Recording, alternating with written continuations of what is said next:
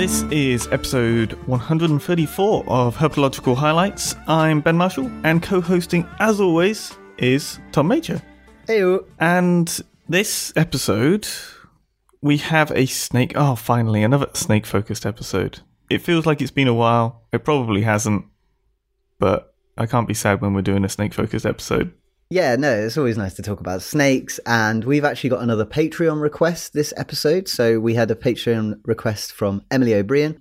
Emily wanted something, well, she gave us a few options, which is always good because lots of things actually don't have much written about them. Well, and I feel like a lot of patrons out there, they ask very good questions, and the reasons they're very good questions is because they're not answered quite yet or in a satisfying way.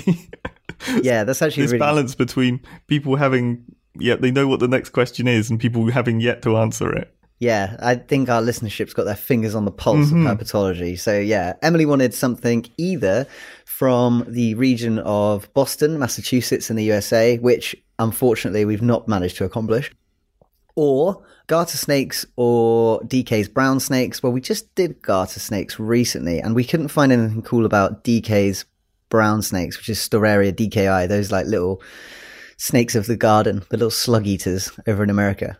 Couldn't find anything about them, unfortunately. But Emily was also interested in drought. So she told a story about how it rained last year for the entire month of July, during which time her garden was awash with little snakes, toads, and salamanders. But Sounds like a wonderful garden. doesn't it? Yeah. Yeah. I would love to be able to find. I mean, a salamander in the garden. What a Oh. treat. But this year, in contrast, big time drought and uh, lots of dry areas. And although there is water on the landscape, there's lots of dry places. And so Emily was interested in how drought might affect common animals.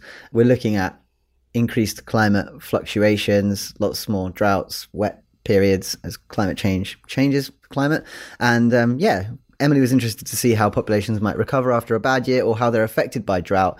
And um, we did actually manage to find a paper about drought, and it's about drought and rattlesnakes. So although we haven't managed, we're on the wrong side of the United States, and we couldn't find anything about any of these cool little garden animals. We have managed to find an actual study where they look at the effects of drought on some snakes, and they do it well. So um, I'll introduce the paper. It's by Cape Hart, Escallón, Vernasco, Moore, and Taylor, 2016. No drought about it. Effects of supplemental hydration on the ecology, behavior, and physiology of free ranging rattlesnakes, published in the Journal of Arid Environments.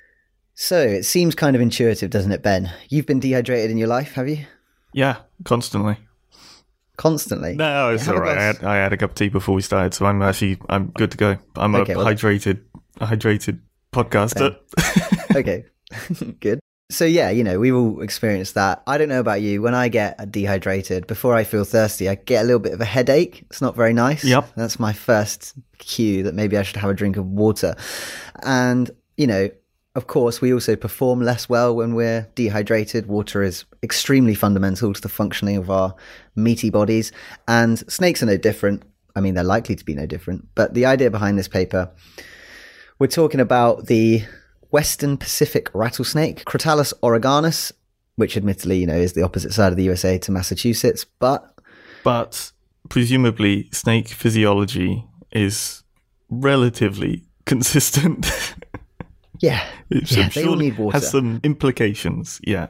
Yeah, but this is a rattlesnake from the western edge of the United States. So they're from like southwestern Canada through western USA and into western Mexico. So that whole western side of North America.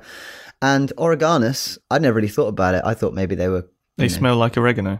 What are you saying oregano like that for? Well, man? it's an You American two- snake, isn't it? That is, come on now. I'm being culturally appropriate for this Pacific rattlesnake. Are you being culturally appropriate, Ben, or are you just mispronouncing a word? Oregano. The issue I have with oregano and oregano is I don't like either of those words. Yeah, oregano. Maybe we should just make it organo. Organo. Organo. That's better. That sounds way better. Yeah. Mm, would- Organo. But anyway, organo. Yeah, Crotalus oreganus. And the reason it's called that is because the type locality was on the banks of the Oregon, otherwise known as the Columbia River. So it's actually called oreganus because of its affinity with Oregon. and nothing to do with herbs. Nothing to do with herbs. Um, No, just purely because of that relation to Oregon, which is kind of cool. But the authors of this paper were doing their fieldwork in California, which is kind of the sort of center of the species range, and they wanted to see how snakes would respond to either being dehydrated or not. And the first step in finding that out was to catch up a bunch of these rattlesnakes, put radio transmitters in them, 21. and separate 21 total. Yep. Yeah, I think 19 they got enough data from to be worthwhile for most of the analyses. yes, a couple few- got. A couple got got. One died, it said, by eating a meal that was too large. Yes, That was a mistake. seems a bit weird. It does seem a bit weird. I was like, yeah, okay. Died eating a meal too big. Someone trod on it. Um, no. I mean, yeah, no, I found the snake. It had this massive rat in it. Yeah, no, anyways, this seems quite a random death, but I'm sure it does happen. So, yeah, a couple died. I can't remember why the others died, but yeah. One was infection. Uh, one was predation. Oh, really? Post operative complication? Well, they don't say that, Hmm. but you would assume so. Oh, that sucks. Yeah, so they had, in the end, they ended up with 19 of these rattlesnakes, 10 in one group, 9 in the other group. And one of them was assigned to be what I refer to as the Hydro Homies group. They were going to get supplementarily given water via a syringe a few times over the course of the uh, active season, whereas the other group, the Dry Gang, they were not given water. So you have But these two groups. They were still handled in a way that was comparable to the water group. Because what you didn't want to do is leave them completely alone, because then you don't know if it's the effect of hydrating the snakes or hydrating the snakes and stressing them out. Like, you need that sort of control stress. What did they Yeah. call it? A sham procedure. Yeah, so they basically controls. the way they got the water into the snakes was they'd catch them and then they'd put a like catheter tube down and then they'd just pour water. Once the, there was like a tube going down, I mean, I guess it's the same way you'd rehydrate a person. Like you'd use, you'd use a drip, I suppose, but yeah, just a tube down into the stomach and then they literally just poured 25 mils, which is a shot of uh, water down into each snake that was getting the water. And the ones which weren't getting water had the tube inserted, but then no water went down it. So yeah, they've had the same experience just without the water. Right. And um, yeah, they wanted to see whether or not the snakes which were given water, therefore you can assume hydrated, and they actually did check and they were more hydrated. They wanted to see if that would have any effects on them based on, and obviously they're radio tracking them, so they've got little radio transmitters in them. They can track them down every day and they can see how much space they're using and how far they're going every day. They were also interested in the reproductive success of the females. and I think there was four females in each group, or three in one group and four in another group. So they wanted to see whether ones which were given extra water would have more babies or more successful breeding attempts. And then they did some other stuff to do with stress. They were collecting a stress hormone to see if the ones which had more or less water were more or less stressed. And yeah, they were comparing how much they moved across the two groups. And So uh, body condition study. as well. Oh, and of course, Yep. body condition, Classic. big one. Yeah, uh, they want you know is a snake which has been given water measurably healthier by a body condition inse- index, which is like a measure of fatness. Right. And they did correct for having put water in the snake too. Because Yeah, that's, really that's obviously sort of increasing its weight. Oh my gosh, this snake's twenty five millimeters bigger. Yeah. yeah. Hmm. They did keep an eye out for that. And uh, yeah, let's talk about it. So, you know, these are rattlesnakes. They're existing in this like scrubby habitat on the uh, edge of the ocean in California.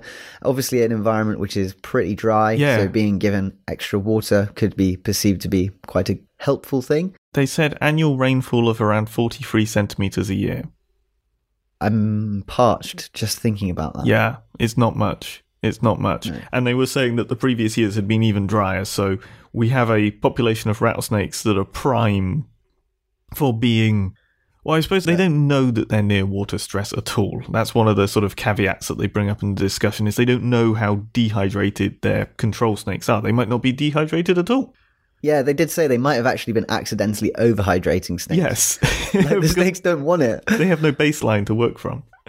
Yeah, but I think based on their results, which we'll talk about, it does seem like there were some benefits to being hydrated. Definitely. So let's just uh, hit the big one first, which they concede they can't actually like say with sort of certainty because of how few they actually did this experiment on. But it seemed like basically all the females that were given water gave birth to Yep. live young, and all the ones which weren't given water did not give birth to live young. Yeah, so it was four hydrated rattlesnakes versus three non-hydrated, I believe, for the Yeah. So on the Yeah. face of it, that kind of seems like the water helped, but because there's so few in the sample, they can't say it wasn't chance. But certainly that is like a bit of a indication that helping having extra water potentially helped. And they do talk in the paper about how egg yolk is mainly water. A lot of water goes into the production of young inside female snakes, so it would be likely that water might have helped. However, Right. they would have already either been or not been gravid with young before the study started. So if water helped, it's because it assisted in the development of embryos rather than increasing the likelihood that they would fall gravid. Yes. So it's like And it's they were like it staves off that uh, need to reabsorb them if you're under sudden water stress later on during the whole sort of reproductive process. Yeah. and I think that's crucial to what they said is like, yeah, we can't say whether the females made young because of this, but if the other group were dehydrated, then they would have been able to absorb. You know, snakes are pretty flexible like that. And I'm sure it varies a lot species to species, but by and large, if you have eggs or young developing in you as a snake and times take a turn for the worse, it's generally accepted that they can reabsorb them up to a certain point and just change their minds about reproducing. So that might have been what happened here with the snakes which weren't given water. They can't say for sure, but there's certainly an indication that it's worth exploring more and it might be beneficial to snakes to have more water when producing young. Mm hmm. Yeah. Beyond that though, what about their fatness? Were they healthier if they had water? Basically, yes. yeah, That's a- water was good. Short answer. Yeah. Yeah, they found a significant difference, didn't they? The ones which had been given the supplemental water had a higher body condition index than the ones that didn't, so they were fatter, happier snakes at the end of the study. And it was more fatter and happier than you would expect. So, just than just having the extra water added on board. They were actually like healthier in general. right, we haven't really mentioned what body condition index really is. Basically, it's a weight or mass measure, but it accounts for how long the snake is. It's like snake BMI, right? Yeah. It basically is snake BMI. They just replaced the M with a C. Yes. yeah, so yeah, you give snakes water. It seems as though they have more babies, and it also definitely makes them healthier. And then the other things they looked at were their home range size, sort of like space use of the snakes. They didn't find that it was like significantly different between the hydrated gang and the non-hydrated gang, but there was like a bit more movement in the males which were hydrated, just not enough to be significant. So yeah, there was a lot of overlap, basically. A lot, a lot of overlap. And similar sort of overlap for their home range sizes, which, yeah, I mean, you know, polygon stuff, pretty, pretty shaky. And they were tracked, Yeah. what, like, best part of once a week?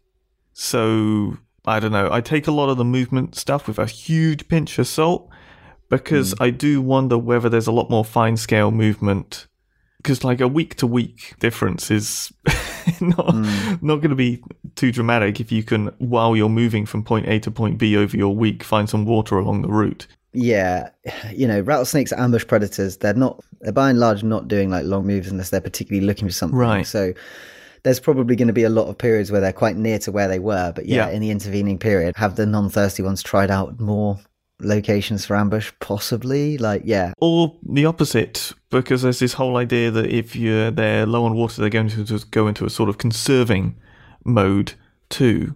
So potentially they're skipping out on lots of like small readjustments and just bedding hmm. down in one spot. That's my point too. Yeah. Yeah, that's my point Yeah. too. Yeah, so interesting, but yeah, like you said, bit of a pinch of salt with the uh, space use, and there was a lot of variability as well, which you kind of expect for like sedentary animals like this. Some of them seem to be movers and shakers. Others, Well, and it takes very little to induce that sort of variation. If you've got a whole bunch of individuals that don't move very much, they stay within the same sort of five meter area for the best part of three weeks, then suddenly one decides, oh, I'm going to move, and it goes 100 meters. Well, now you've got ranges Whoa, of between whoa, five whoa, and 100 meters. you know, it's yeah, it's very easy to induce that sort of crazy variation quickly. yeah. And then they also finally looked at the stress hormones, and it didn't seem to be a uh, long-term stressor being dehydrated. They didn't, Right. didn't seem to upset. if they're dehydrated. So it might be indicating that they're not really dehydrated at this point. It's just like, yeah, they're chilling. They can handle these sort of dry California climates, and the other ones are just they've just got bonus water. They're doing. But would also would it seems to me that like if you were dehydrated, adding stress to being dehydrated just doesn't really seem beneficial. Like Surely you know you're thirsty regardless of whether or not you're stressed about it. I don't know. Seems weird. I don't know if cortisol would actually play a role in dehydration. I don't know. It's something I just don't know. Yeah, I don't know I mean, either. when you're thirsty, you're not like actively stressed about it, are you? You're just like, oh, I should get a drink. No, but that's also assuming that body's reactions to stresses are entirely like sensible. Yeah, true. You that. know, Yeah, like true that. It's a all you have to think piece. about is like viral infections and fevers that do a lot of damage to other places or stuff like that. It can, especially lack of water, like that can sabotage all sorts of bodily processes, can't it? Yeah, yeah. So we got these Crotalus oreganus rattlesnakes, the Western Pacific rattlesnakes, and yeah, the hydrated ones were fatter, happier, healthier generally. They seemed to be having more offspring if they were well hydrated, but we can't say for sure. So I think going back to Emily's question, you know, she was interested in how species cope with increasing climate variations from year to year, and it would seem that at least in the case of Western Pacific rattlesnakes, they are fatter and happier in wetter periods potentially than uh, drier ones. And yeah, there's this smoking gun about the offspring. So yeah, I mean, it, we see this sometimes, don't we? When we look at, I remember those lizards on the volcano, the Phymaturus. There's a lot of variation in their lives from year to year, and you know, after a volcanic eruption, they just don't breed for a few years. You know, it might be fair to see to think that the same is true f- for extreme drought situations for snakes and lizards. Um, Yeah, it's a bit soon to say that, but yeah, there's definitely uh, an indication. yeah, they have this. I mean, there's also like the marine iguanas shrinking down during times of like low food availability and things. It does feel like a lot of well, and they bring up uh, Gila monsters in this in this paper as an example in the discussion too. There seems to be plenty of reptile species that have an additional buffer against these sort of very harsh climate events or weather events, even.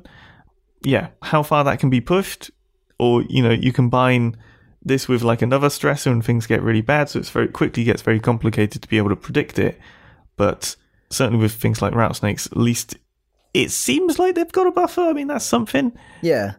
I mean, these are very drought adapted animals anyway, Right. so they can probably take very little rain. But um, yeah, it's probably better when they don't have to too much. I mean, I'm sure that there's many species for which climate change is going to bring about too much rain.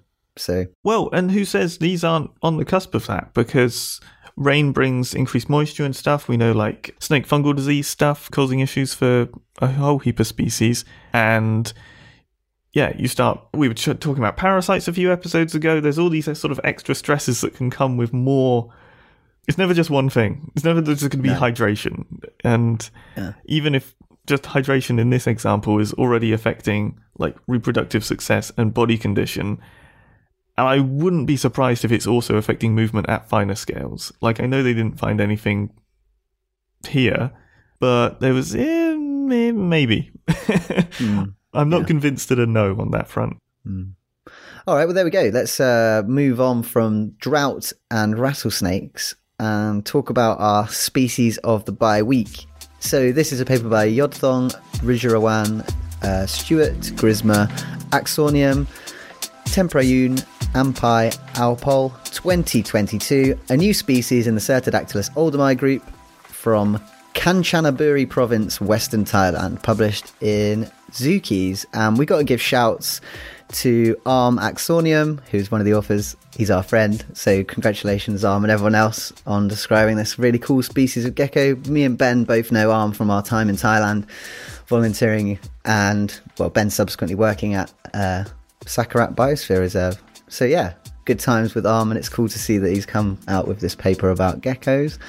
And uh, Cyrtodactylus, very cool South and Southeast Asian group of geckos, known as the bent toed geckos because they've got really. Their toes Bendy are toes. bent. yeah, their toes are bent, but it's more like they look extra bent because um, they're not fat. Like if you think of like a leopard gecko's toe, they call them um, dilated toes, right? They're sort of like fat. They're sort of like splodges, you know, it's like a wide toe, and that helps. It's obviously a lot more surface area for gripping stuff.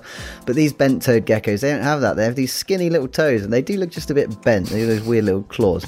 So um, that's why they're called Cyrtodactylus. And they're very speciose, right? There's loads of these little Cyrtodactylus geckos. This genus ranks third in total number of species for vertebrate genera. And there's current there's more and more being described all the time. I mean, even the phylogeny in this paper, half of the species in the phylogeny haven't got names yet. yeah, but they're so like it's going to get more.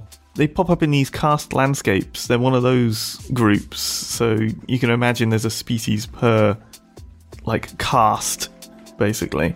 Yeah, so the karst landscapes are these kind of like Swiss cheese rocks that have the green lichen growing on them in Thailand's forests. They're really beautiful and like they tend to be associated with areas of like just slightly higher elevation. There's like these rocky outcrops of karst limestone, and this species is no different. It's found in a little outcrop in uh, Kanchanaburi province, and yeah, they just found it in 2019 and also in 2021 they were in uh, Kanchanaburi province. This is in western Thailand, sort of hilly western area of the country. And yeah, the authors found some geckos which they suspected might represent a new species. And um, sure enough, they've done some genetic and morphological investigations. And yeah, this population. And the geckos are polite enough to have a field mark which helps distinguish them from ones nearby too. Like They a are. visible field mark.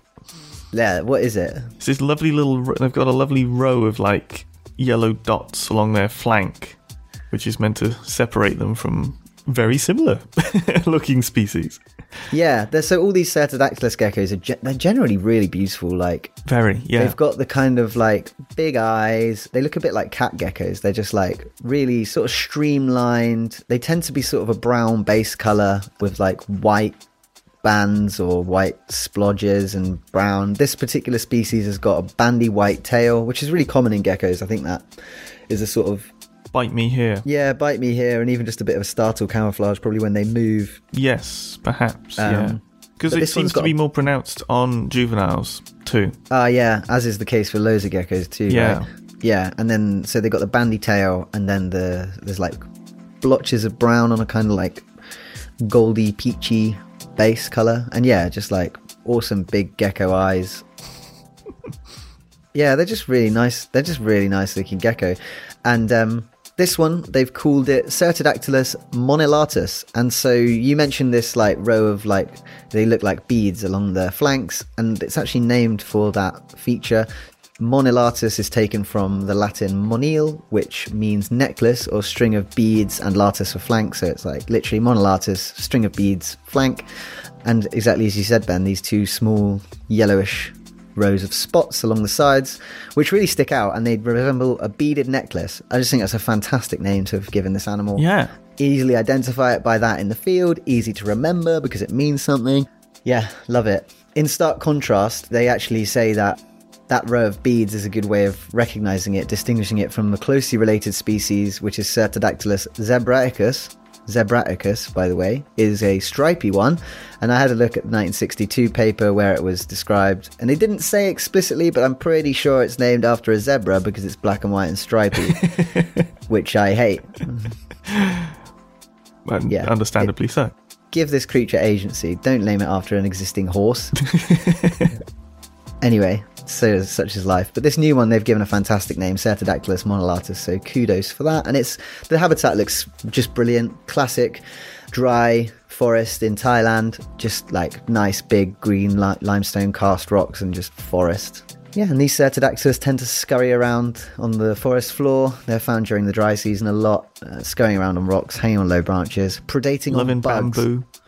on the floor. Yeah, loving the bamboo. But yeah, brand new to science, Cyrtodactylus monilatus. About Great stuff. the what was it? Holotype is uh, just shy of six centimeters SVL. Nice. So So probably like what, like a 10, 12 centimeter lizard in total? yeah, yeah, About the right size? yeah. Love that.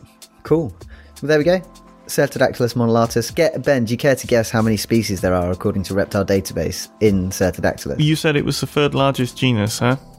Yeah. And like Anolis has some ungodly number. Yeah, I think it's behind Anolis, I think. I would assume so. I reckon there are fifty-six. 56. That's your guess? Yeah. Third highest? No, no, no. There's 335. Holy smokes! And in contrast, Anolis has 437. So yeah, Oh, I, I was thinking, no, it can't be. I was thinking of Anolis and thinking, like, isn't it nearly 500? I'm like, no, that's absurd. Why? no, really is. Why would that be the case? It's probably half that. And then I thought, figured it probably drops off dramatically. Holy smokes! yeah. There's loads of anoles. There's loads of bent-toed geckos Yeah. as well. Yeah. Wow. I'm sure, and more to come, no doubt. Wow. So, have you got any other business for this episode?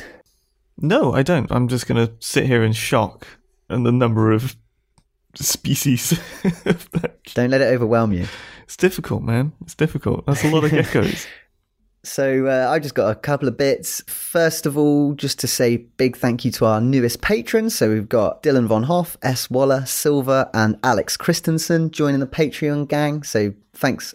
I mean, it means a lot. It really does, Thank you very yeah. much for the support. And um, yeah, this was a patron selected episode. So thank you again, Emily, for choosing such an interesting topic. And if you want to be our Patreon and choose a topic for yourself, you can at patreon.com slash herp highlights. And I actually this week got around to posting off stickers for all our patrons. if you man. join at any level, we'll send you a really cool chameleon sticker that Ben designed. And um, yeah, I've been handing them out to people that I see as well. And everyone's loving them. Everyone's absolutely loving them. Yeah. That's what we like to hear. Yeah. And so, yeah, I think that's about it for this episode. If you want to correct us if we got anything wrong, or if you want to just get in touch for any other reason, you can. herphighlights at gmail.com. We're also on social media. And yeah, I think that all remains to be said is thank you for listening. Yeah, thanks for listening.